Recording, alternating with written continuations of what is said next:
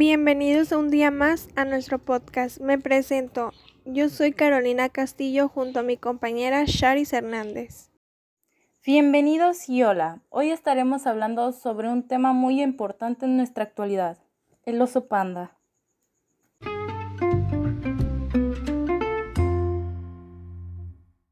Para empezar este tema, ¿qué es un oso panda? Primero debemos de saber que el panda se conoció en Occidente en 1869 gracias al naturalista, misionero y padre paulista francés Armando David. Pero, ¿por qué se llama oso panda? Pues te explico. El nombre del panda en chino significa oso gato. El nombre se debe a que posee pupilas verticales que recuerdan a las de un gato. El oso panda tiene un aspecto distintivo. Su espeso pelaje de color blanco y negro es único, con manchas negras alrededor de los ojos y orejas, patas negras y su linda cola blanca. ¿Sabían que los pandas escalan hasta 4 metros en verano para alimentarse y conseguir su bambú? Y se desplazan mucho más de 500 metros al día. Y no construyen cuevas. Ellos buscan agujeros de rocas o huecos de grandes árboles. También los osos pandas poseen dientes y una mandíbula que está perfectamente adaptada para triturar troncos de bambú. Gracias a esto, pueden consumir hasta 38 kilogramos de bambú al día, lo cual requiere esto de más que nada 14 horas de trabajo aproximadamente. Un dato más sobre los pandas muy interesante y un poco raro, es que los pandas solo crían a un cachorro Incluso si la madre da a luz a dos o más osos, elige cuidar a uno y abandonar a los otros.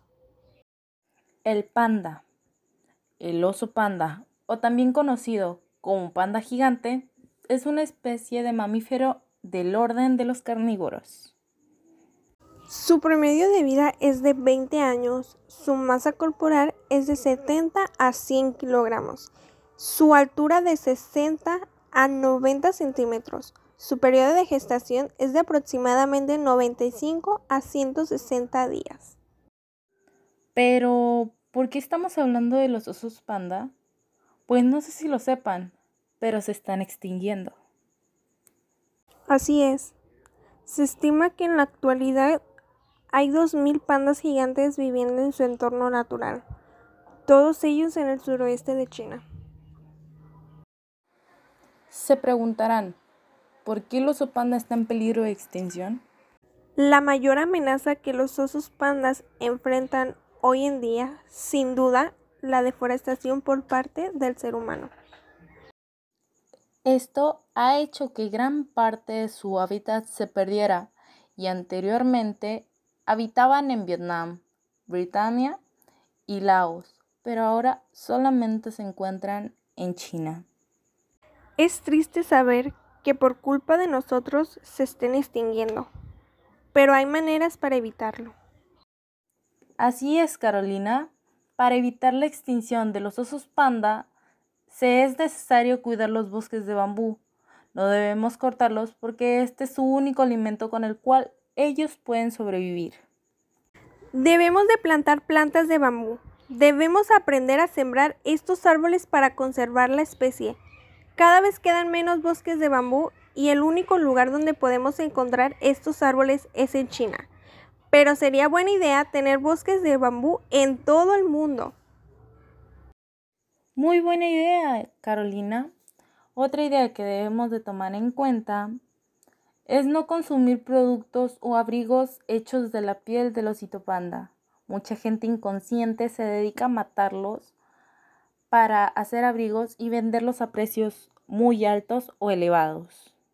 Los pandas son animales que deben estar en su hábitat, no deben de ser utilizados como mascotas. Hoy solo estamos hablando de los pandas, pero hay muchos más animales que están al igual en peligro de extinción. Así es, hagamos conciencia de lo que está pasando o sucediendo en este momento con el oso panda. Hoy en día hay demasiados animales en peligro de extinción y la velocidad a la que se extinguen va aumentando cada vez más. Actualmente se conocen aproximadamente 11.167 especies en peligro de extinción, de las cuales 124 están globadas en categoría en estado crítico. Se espera que algún día el ser humano entre en razón y que de una vez por todas entienda que no podemos vivir con tantos animales en peligro de extinción, ya que sin ellos no podríamos seguir viviendo nosotros.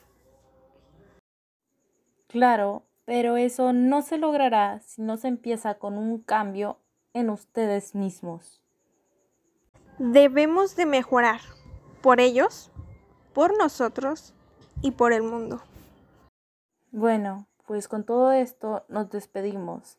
Espero que después de escuchar esto entren en razón y se pongan a pensar un momento en sus acciones y cómo afectan en algo a la naturaleza o a un ser vivo. Espero verlos muy pronto y que todo esto mejore. Recuerden no salir de casa, siempre lavarse las manos y usar cubrebocas.